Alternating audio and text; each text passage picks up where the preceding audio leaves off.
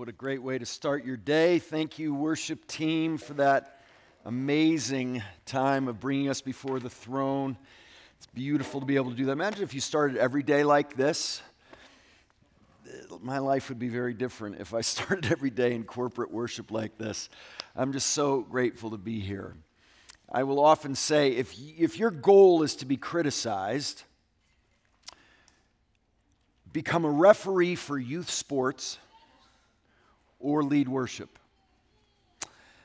And it's understandable. People feel passionately about those two things. Their children's sporting career takes on massive importance for people, but so does worship. We feel deeply about what moves us and what helps us approach God. Very often, people will find the music they like most oriented around times God worked most in their lives.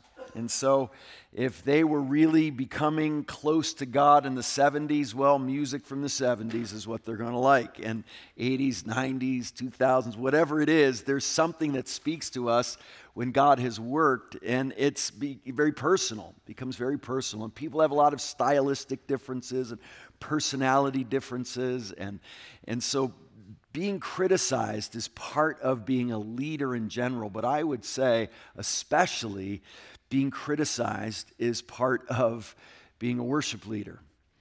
And so, my question for you is how are you with criticism? Some criticism we need to listen to and take to heart. Well, I'd say we have to listen to all criticism, but some we need to listen to and take to heart and even make significant changes in who we are and how we do something. But some criticism we just need to let roll off our backs. And so the bottom line is humble confidence. If you're going to be a leader of any kind, and if you're going to be a Christian, you need to find this elusive ideal of humble confidence. It's sort of easy to be arrogant it's sort of easy to be self loathing, but to have true humility, which isn't thinking little of yourself. That's not what humility from a Christian perspective is. It's not thinking you're just horrible. C.S. Lewis said that true Christian humility is not um, thinking less of yourself, it's thinking of yourself less. It's not beating yourself up it's not self loathing, it's recognizing that God has made you in His image and you are a profoundly beautiful, unique creation of God. And when you look in the mirror, you should go, not for the reason you may do that sometimes, but because you're an awesome creature. And when you look at yourself in the mirror, when you look at other people too, for that matter, and when you look at creation, you realize the Lego movie was right. Everything really is awesome and you're able to look at everything, including yourself in the mirror, and be in awe of who you are, but you realize that that's all donated dignity. You didn't come up with who you are by yourself at all. You, are not self created, you're not self sustaining. And so, humble confidence is the result of knowing who God is and knowing who He's made you to be a unique creature in His image that images Him and reflects His very glory and it's all given to you. What do you have that hasn't been given to you? Everything you have is a gift. So that's this humble confidence we're able to come to. So that means we can go into what God calls us to as leaders and trust who He's made us to be and that He's given us an opportunity to help God's people worship Him. And we can be confident that if He's brought us to this, He will enable us to do it. He will provide.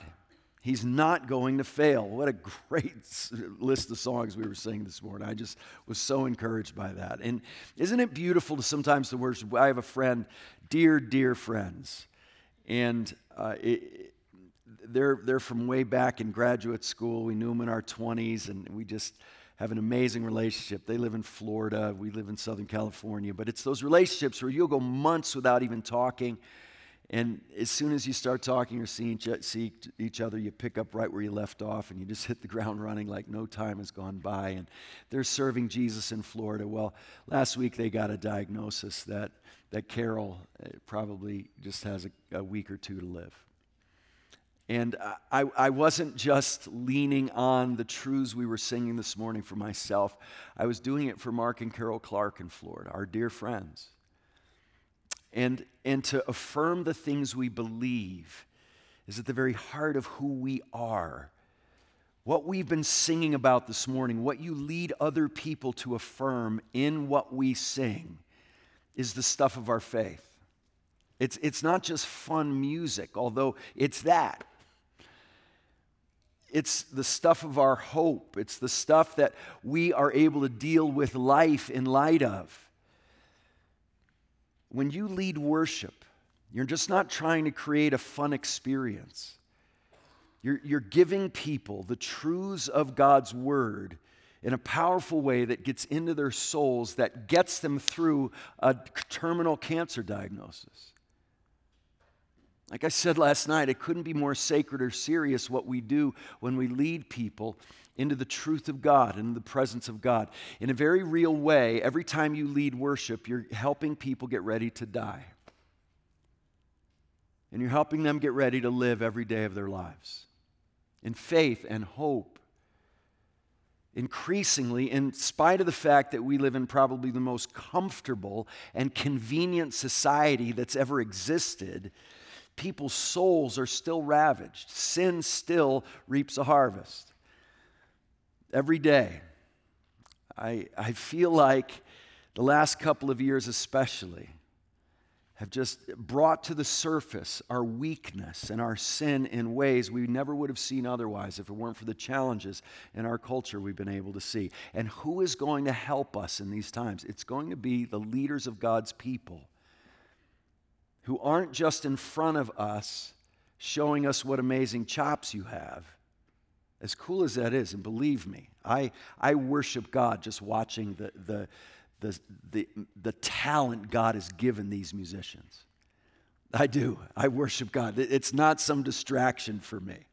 I mean, I was loving just the mean mug, the drummer. What's the drummer's name? Where's it? Jonathan? he, he got this mean mug. He's, he's going to war, right? When he's drumming, right? And, and it's just a beautiful thing to, to affirm these truths of God with a look like you're going to war because we are. Every time we worship, we go to war. Worship is one of the primary weapons of spiritual warfare. Do you know that? Satan hates what we've been doing for the last half hour. He hates it. It's a stench to him and it's a pleasing aroma to God. And so we actually build a fortress around God's people when, they lead, when, when we lead them to true worship. And so we've got to do this as people who know who we are, so that when criticism comes, our identity isn't on the line. When, when people unfairly or fairly criticize us, it doesn't wreck us. It doesn't destroy us. We're still able to lead in humble confidence. Knowing who we are is absolutely essential. Last night we talked about being people who have earnest hearts that seek God. This morning I want to talk about being people who have our identity in Christ, who know who we are. If we know who we are in Christ, if we can really internalize what we've been singing this morning, we will have the kind of humble, humble confidence that gives us the ability to be courageous, compassionate leaders of God's people. So I, I want to focus this morning on just a few texts of Scripture that show us who we are. And I'm sure these are familiar to you if you've been around the church any length of time. But if you'd open your Bibles, please, to Ephesians chapter 2. Ephesians chapter 2 talks about who we are in Christ, but first it talks about who we were before we were in Christ. If I had to summarize the entire New Testament with just two words, if I was, I was limited to just two words, they would be en Christo, in Christ. Being in Christ is the, the world changing reality and identity that we are able to have through saving faith in Jesus. And so many of us are true believers, but we aren't truly grasping, understanding, and internalizing what it means to be in Christ. You know, William Randolph Hearst, you know, he was, at, at, at, for a while, he was the, the Bill Gates of the world. He was the wealthiest man in the world for a long time. And Hearst Castle, I don't know if you've ever been there, up not far from where you guys live. Yes, you San Simeon people. San Marino people, yes. Right, so you've seen those elephant seals and you've seen Hearst Castle looming, right? Yeah, they're kind of nasty at times, but amazing. But not Hearst Castle, the elephant seals. But uh, William Randolph Hearst had one of the biggest, and, and for a while, the largest art collection in the world. And he became aware of some sculptures that he wanted in his collection from ancient Greece. And so he sent one of his assistants all over the world trying to find out where these sculptures were because he wanted to acquire them for his collection. And after months of searching, his assistant came back and said, Mr. Hearst, I found the sculptures. He said, You did? Where were they? And he said, In your collection. You already own them. He had so many pieces of art, he didn't even realize that he owned these things he wanted to have. He already owned what he wanted. And as Christians, I think so many of us live our lives seeking what we already have. If you've repented of your sin and trusted Jesus in saving faith, you have everything you could ever want or long for. Listen to what it says in Ephesians 2 about the human condition. Ephesians 2 1. And you, please take this to heart, what we're about to read. Even if you were raised in a Christian family, even if by God's grace He insulated you from where your sinful heart could have and would have taken you otherwise, please take this to heart. And you were dead. And the trespass, in the trespasses and sins in which you once walked following the course of this world, following the prince of the power of the air, the spirit that is now at work in the sons of disobedience, among whom we all once lived in the passions of our flesh, carrying out the desires of the body and the mind, and were by nature, not by nurture, by nature, children of wrath like the rest of mankind. Did you hear that? It couldn't be worse than it is. And we're all in this together. No one needed Jesus to die for him or her more than anyone else. We're all in this together. No temptation has seized you that isn't common to man. We all, like sheep, have gone astray. We've all gone our own way. We're all equally in this fallen nature category. We've equally inherited this sinful nature, and we equally need a Savior. And it's as bad as it can be. It says we were dead. It doesn't say we were knocked out or unconscious or in a coma, or it doesn't say that we were anesthetized or just in need of a little more time or a little more education, and if only we had better parents. No, it says we booted up sinful and deserving God's judgment, children of wrath. Our only inheritance was the wrath of God. It's as bad as it can be. And if God hasn't brought to you a deep and profound sense of your own sinfulness, you can never lead other sinners well. You know, I, you might find this strange, but I have a document on my, on my computer of people I want to meet in heaven in the order I want to meet them. Is that strange? And it, it's gone through alterations through the years, additions, and I move people around in the list. Now, of course, Jesus is at the top, but there may be a waiting list. I don't know how it's going to work to talk to Jesus, but, but for a long time, I had at the top of my list people like Peter and Paul and Isaiah and Moses. But do you know through the years, as I've understood what it means to be a Christian, as much as I still am so looking forward to seeing those great saints of the faith, do you know who's been added to the list and been moving up the list? People whose names we don't even know, but are held up in the Bible as profound examples of people who simply know this because of Jesus, they have been forgiven much. Like the woman. All we know about her, we don't even know her name. She's just the sinner woman from the city. And she comes in in the midst of religious, moral people. And she gets at the feet of Jesus and she washes his feet with her tears and with her hair. And Jesus holds her up in the midst of all these religious people who don't understand how much they've been forgiven, or at least how much they need forgiveness. And he says, She knows. She knows that she desperately needed me, and she leaves forgiven. She's been moving up my list. The one leper who came back and thanked Jesus for healing him when the others didn't. I want to meet that man. The widow who gave everything she had in the offering and no one noticed because it barely made a noise. We don't even know she knew Jesus pointed her out in that scene.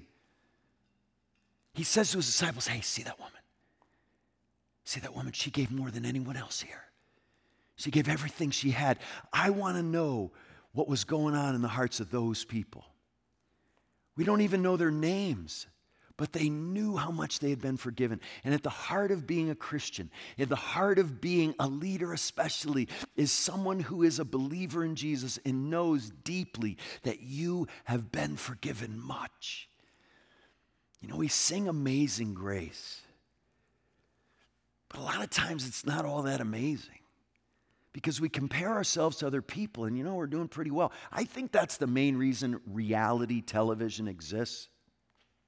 So we can see people who are worse off than we are and feel good about ourselves. You know, you watch hoarders and you watch these people's homes and you say, My house is a mess, but it's not like that, right? Or you, you watch these reality shows and you see how jacked up these people's lives are and you say, Yeah, I got some messed up relationships, but nothing like that. We like to compare ourselves and feel like we're doing pretty well, but we've got to see Almighty God for who He is, and then we'll see ourselves for who we are.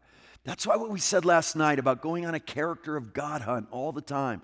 I want to know who God is more each day. And so we, we go and we find out who we are and we read the scriptures and we say, wow, I was dead in my trespasses and sins. All I had coming to me was the wrath of God. That's all I deserved. And in an entitlement culture like we live in, in a consumer culture where we're constantly told we're not getting all the good things we deserve. I think every day I get something in the mail, usually from a credit card company, that tells me I'm not getting all the things I deserve. And I look at it, and before I tear it up and throw it out, you know what I say? Thank God I'm not getting what I deserve.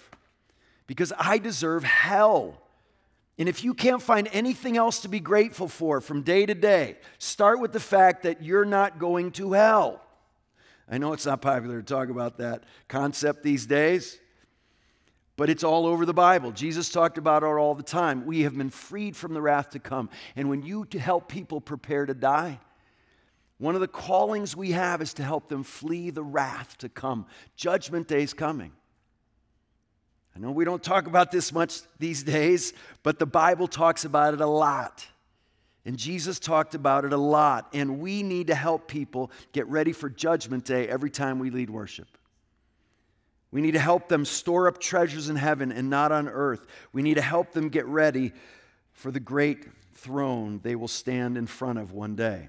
So we were dead, but thank God for verse 4. Thank God that's not the end of the story. Look what it says. But God, being rich in mercy, because of the great love. Listen to all these adjectives describing these nouns rich in mercy, great in love with which He loved us, even when we were dead. Not after we had made ourselves alive or made ourselves lovable or made ourselves worthy, but when we were dead God made us alive. Do you hear how God is taking the initiative? God is doing this, made us alive together with Christ. Think of his resurrection, gloriously, victoriously coming out of the tomb, and we go with him out of the tomb of death by faith and union with him. By grace you've been saved and raised us up with him and seated us with him in the heavenly places in Christ Jesus. Your identity, your position by faith is in Christ now. So then, in the coming ages, he might show the immeasurable riches of his grace in kindness toward us in Christ Jesus. You see here how often Jesus is mentioned here, and being in him is the bottom line in who you are now. For by grace you have been saved through faith. And this is not your own doing, it's a gift of God, not as a result of works, so that no one may boast. For we're his workmanship, created, here it is again, in Christ Jesus for good works which God prepared beforehand that we should walk in them. What a glorious identity. I hope when we read these words, they're pouring over you and you're basking in them and resting in them and finding who you are more in them. Every day of our lives is a battle to find our identity in Jesus. And you'll never find your identity in Jesus if you don't find Jesus. And you don't primarily find your identity in Jesus when you primarily seek to, fi- to find your identity. Finding your identity in Christ is the result of primarily finding Christ. I think you can, you can turn a pursuit of finding your identity in Christ in a very, into a very narcissistic, self centered thing, and you actually miss it. I think this is one of the reasons so many Christians struggle to truly have humble confidence and find their identity in Christ. Because we have a way, because of our sinful natures, we still battle of turning everything, even our religion, into a pursuit of self rather than a pursuit of God. There is a radical anthropocentrism, a radical human centeredness to American Christian religion. We've turned it into a marketing thing. We've turned it into something that's all about us. And God exists to be there for us, not the reality that the Bible teaches that we exist to glorify God. We're part of His story. We don't incorporate Him into ours. He's not even an important part of our story. We are part of His glorious story. And so, incorporating our perception of ourselves into a radical God centeredness, which isn't radical when you read the Bible, it's just how it is, is what we've got to be about. You can't be too focused on Jesus. You can't be too focused on who God is or too focused on glorifying Him. Finding your identity in Christ is a byproduct of finding Christ. And then you will believe He really is sufficient to give you everything you have. And when you believe Him and take Him at His word, that when you trust Him, you find in Him the way, the truth, and the life, and the most glorious and beautiful object of your faith that it could ever find. Our lives have to be filled with the consuming passion of knowing Christ and making Him known, not making a name for ourselves. You want to know if Jesus is being exalted? You've got to ask the question is a, is a person being exalted in this ministry? Is a ministry being exalted? Is our way of doing things being exalted? Or is Jesus being exalted? It's, it's not wrong to talk about strategy. It's not wrong to talk about mission statements and all these things we want to do well. It's, there's not wrong, obviously, to get better at your craft as a musician or a worship leader or a leader of any kind, of course, devote yourself to doing that well. Go to these breakouts, become the most proficient, skilled steward of the talents God's given you you possibly can. That's just called being fruitful and multiplying with the gifts God's given you.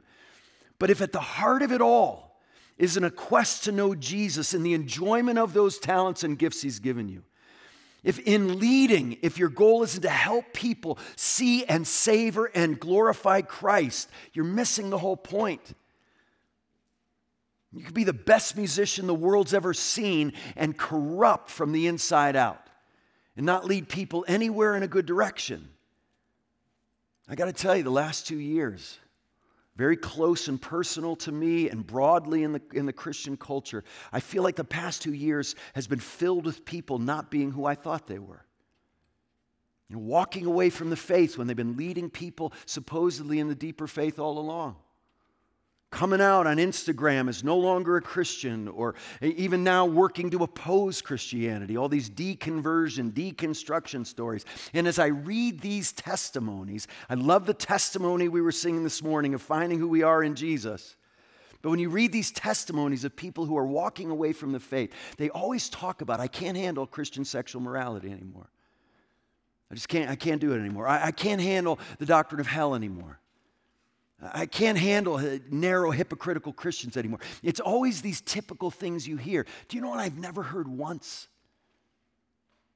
I've never heard this once. I'm walking away from the Christian faith. I'm not a Christian anymore because I don't find Jesus beautiful anymore. I've never heard anybody say that. They don't say, I don't find Jesus truthful anymore. I don't find Jesus glorious anymore. And I want to ask, well, what were you in it for in the first place? What was your Christian faith all about anyway? Was it just some subculture you were a part of? Was it just something that made you feel good for a while? Was it something that gave you social capital? Why were you a Christian in the first place?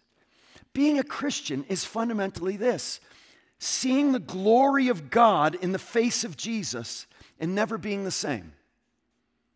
I have a friend who tried to walk away from the Christian faith for all those reasons I just mentioned. And about 18 months later, he came back to me, and Billy said, You know what? I realize I, I can't walk away from the Christian faith because it's not just what I believe, it's not just a subculture I'm part of, it's who I am. I know God's made me a new creature in Christ. I know He's completely changed me from the inside out because I've seen Jesus. And I can't walk away from Him because being a follower of Him is who I am. And so we've got to find our identity in who we are in Christ. And that starts with finding Christ. And so we need to know who we are in Jesus. We need to have confidence and security and humility that comes from that. Did you hear what we have in Jesus in this passage? He's rich in mercy. Do you know the first lie we were ever told about God? That he's cheap. You realize that? Adam and Eve in the garden, Satan comes to him, and what does he, what does he basically say? So you can't eat of all the trees in the garden, huh? God's holding out on you. He's cheap, isn't he? And Eve calls him on it and says, No, actually, we can eat of all the trees in the garden, just not one. And he says, Mm hmm, you need that one. See, God doesn't have your best interest in mind. He's holding out on you. He's a cheap God. You better fend for yourself. You better go make it happen for yourself. You better take matters into your own hands. That's what the sin problem basically is not trusting God because we don't think He's either wise or good or compassionate or loving or powerful or whatever it is about His character we doubt. But He is good and He is lavishly giving us everything we need by grace through faith, according to His kindness. And so we need to know who we are. We need to know that we are forgiven people. That's the first thing. Your sins are forgiven. A clean slate has been taken away. He's cast away your sin. We need to know that we are righteous in His sight. We need to know that we are adopted by Him. Listen, listen to these verses. He made him who knew no sin, so that in him we might become the righteousness of God. Did you hear that? Uh, listen to 2 Corinthians 5:12. We are not again commending ourselves to you Worship leaders, you need to be able to say this with the Apostle Paul. We are not again commending ourselves to you, but are giving you an occasion to be proud of us so that you have an answer for those who take pride in appearance, not in the heart.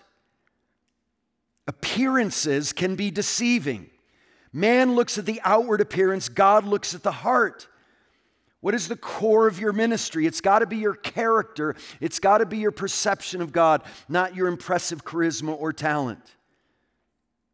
Listen to 2 Corinthians 5:16. From now on we regard no one according to the flesh. Even though we have known Christ according to the flesh, yet now we know him this way no longer. If anyone is in Christ, he's a new creature. The old things have passed away, the new things have come. He made him to be sin who knew no sin, so that in him we might become the righteousness of God. And so we find in Christ forgiveness. If we confess our sins, he's faithful and just to forgive us our sins and cleanse us from all unrighteousness. In him we have the righteousness of God himself. and we're adopted into his family. Listen to Romans 8:15. You did not receive a spirit of slavery to fall back into fear, but you've received the spirit of adoption as sons, by whom we cry, Abba, Father. The Spirit Himself witnesses with our spirit that we're children of God, and if children, then heirs, heirs of God and fellow heirs with Christ, provided we suffer with Him, in order that we may be glorified with Him. You're completely forgiven. I believe Satan is completely happy if you believe you're 98% forgiven. I do. If he can just think, get you to think you have 2% of your sin to still work off, he wins.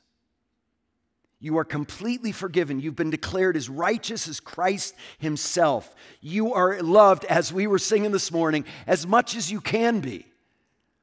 He loves you as much as God is capable of loving, and that is infinitely and overflowingly loving. And you have every spiritual blessing in heavenly places. We lack nothing we would ever desire when we find who we are in Christ.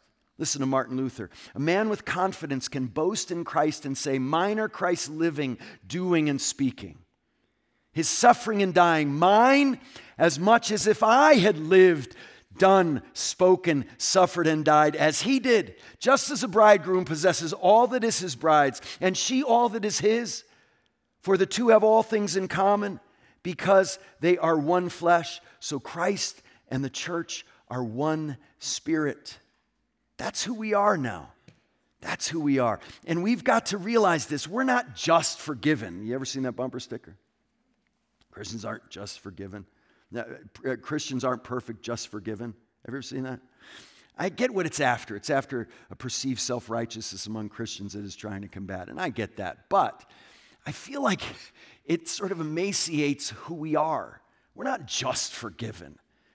Do you hear what, we're righteous and holy and blameless in God's sight and co heirs with Christ and the receivers of every spiritual blessing in heavenly places? We've got all we, I mean, that'd be a big bumper sticker, but it'd be worth putting all the way around your car because that gets at who we are much better. And like I said, Satan will get after you and accuse you of all kinds of things. I have a friend who um, was, was, was almost murdered. A man tried to murder him, and he was maybe a minute from dying after being stabbed four times. And the EMTs got there and saved his life. He, he wouldn't have lived more than a minute or two at, at the most. And they saved his life. But four years after the attempted murder, I went to his trial.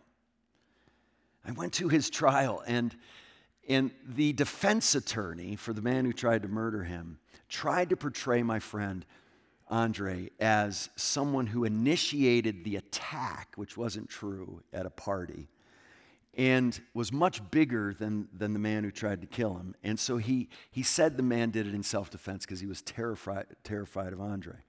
And before Andre became a Christian, he, he was not a good person. Um, and, and there were police records to show for it. But now that he was a Christian, he was able to sit on the witness stand. And as he was cross examined by the defense attorney, trying to turn him into a monster, this defense attorney for two days accused him of all kinds of things, some things that were actually true, and some things that weren't. And it was amazing to see this man who finds himself in Christ not get defensive not, not become filled with shame, but just simply say, Yep, I did that. And it's not who I am anymore. And some of the things were accusations that weren't true, and he was just able to say, That's not true.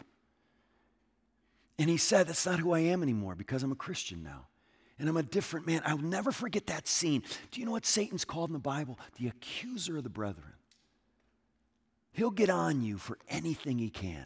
Something that happened way back in high school.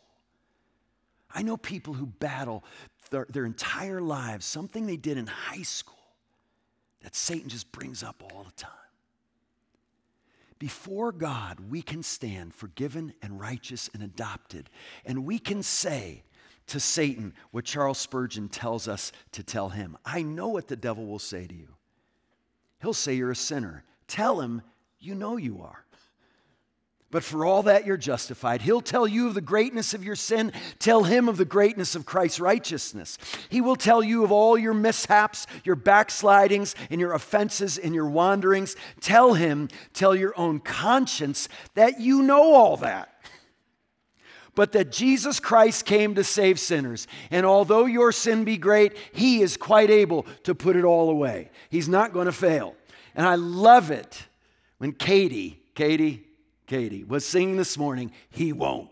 She was singing that with conviction, helping us to sing it with conviction. He won't fail us. And when Satan accuses you, you can count on that. You can count on him not failing you and changing his mind about the depth of the forgiveness and righteousness and adoption that is yours in Christ. And we've got to work at this. We've got to wake up in the morning knowing we're in a spiritual warfare and Satan wants to erode your confidence in Jesus and what he's done for you and how completely you are in Christ.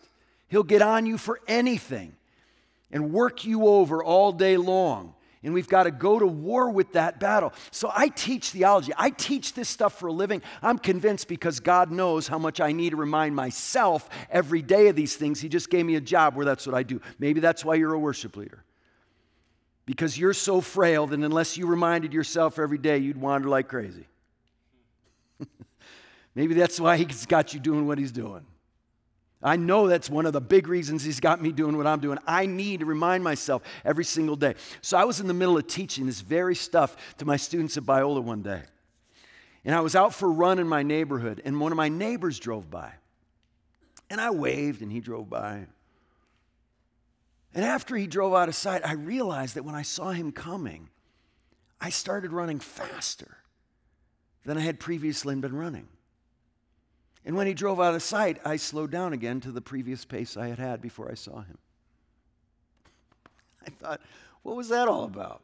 Well, you know what it's about. That's why you're chuckling. You've done the same thing in all kinds of ways. Maybe you're not concerned that people are impressed by your fitness level. And if you knew my neighbor, that's not a value of his at all. And I think, here I am. I, I have a PhD in theology. I teach the truths of the Christian faith for a living. And I act like an insecure junior higher when my, my neighbor comes around the corner. It's just amazing that we, we can know these things, but not internalize them, not really uh, uh, see them take root in our lives. So we've got to make sure this is something we claim and live in every day of our lives, and then live up, as Paul says, to what we've already attained. So the pursuit of holiness, the pursuit of Christ like living, is not to accomplish anything that Jesus has already accomplished, it's to live up to what we've already attained, Paul says in Philippians. That's what we're after. You know, my daughter, we adopted my oldest from Taiwan when she was eight. Oh, I think I have pictures of my family. Here's a little quick picture of my church. That's my family, yes. Oh, that's my amazing, that's my church family. I wanted to show you them too. Those are the people who take care of my family if I die. That's my church family. We've got to be rooted in the church, people. But this is the family I live with every day. That's my incredible wife and my, my daughters and my sons. But my daughter that I have my arm around there on your left is Caroline. And we adopted Caroline when she was eight from an orphanage in Taiwan. And, and we brought her home, and she had an outward swag that was just amazing.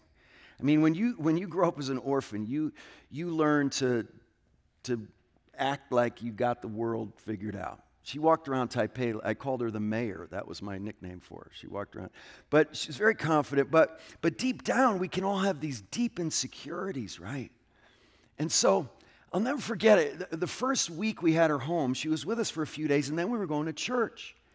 And we explained to her that we were going to church just for a few hours and we would come back home and we are going to do that every week.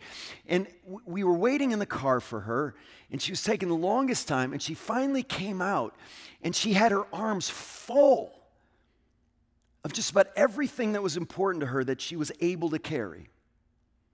Her favorite stuffed animals, some food, a change of clothes, everything she could literally carry with her arms. She was walking out to the car with it just to go to church for a couple hours. And she loaded up the back seat with all these possessions. And we tried to explain again, honey, we're coming home. This is forever. We're not dropping you off anywhere. We're family now. This is your home now. This is where you're always going to come back. We're just going away for a little while. And she gave us this look like, oh, I'm not going to take any chances. And then the next week, same thing.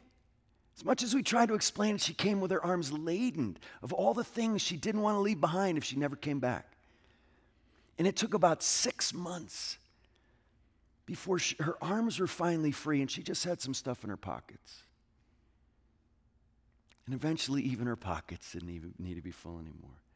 And now she goes to church helping little kids in our children's ministry drop all the things they think they need when they have Jesus. And I feel like Caroline coming out to that car so often in my life. I'm carrying and managing and manipulating everything in my life so I can feel secure and significant. But when we find who we are in Jesus, we can drop all those little security blankets and walk in humble confidence, taking God at His word that we're forgiven and we're righteous and we're adopted. And then we can lead with a kind of humble confidence where it's not about us. And that's the most freeing thing. You're no longer controlled by everybody's latest opinion and the latest trends and what you have to do to be cool now. But you can lead out of hearts set free as forgiven children who are just helping other people wash Jesus' feet with their tears. Heavenly Father, thank you for what you've done for us in Christ. Thank you that in Him we're free and forgiven and righteous and yours. Thank you for the glorious truths we've been singing this weekend. And Lord, I'm so grateful for the incredible talent that you've given these musicians. And Lord, I'm grateful that their talent isn't what's most important for them or for us but their hearts before you as they lead us before you. Lord, help us to know who we are, but most of all, help us to know who you are. And help us to make knowing you as our primary passion and goal in life. And we pray these things in the matchless and mighty name of our Savior, Jesus. Amen.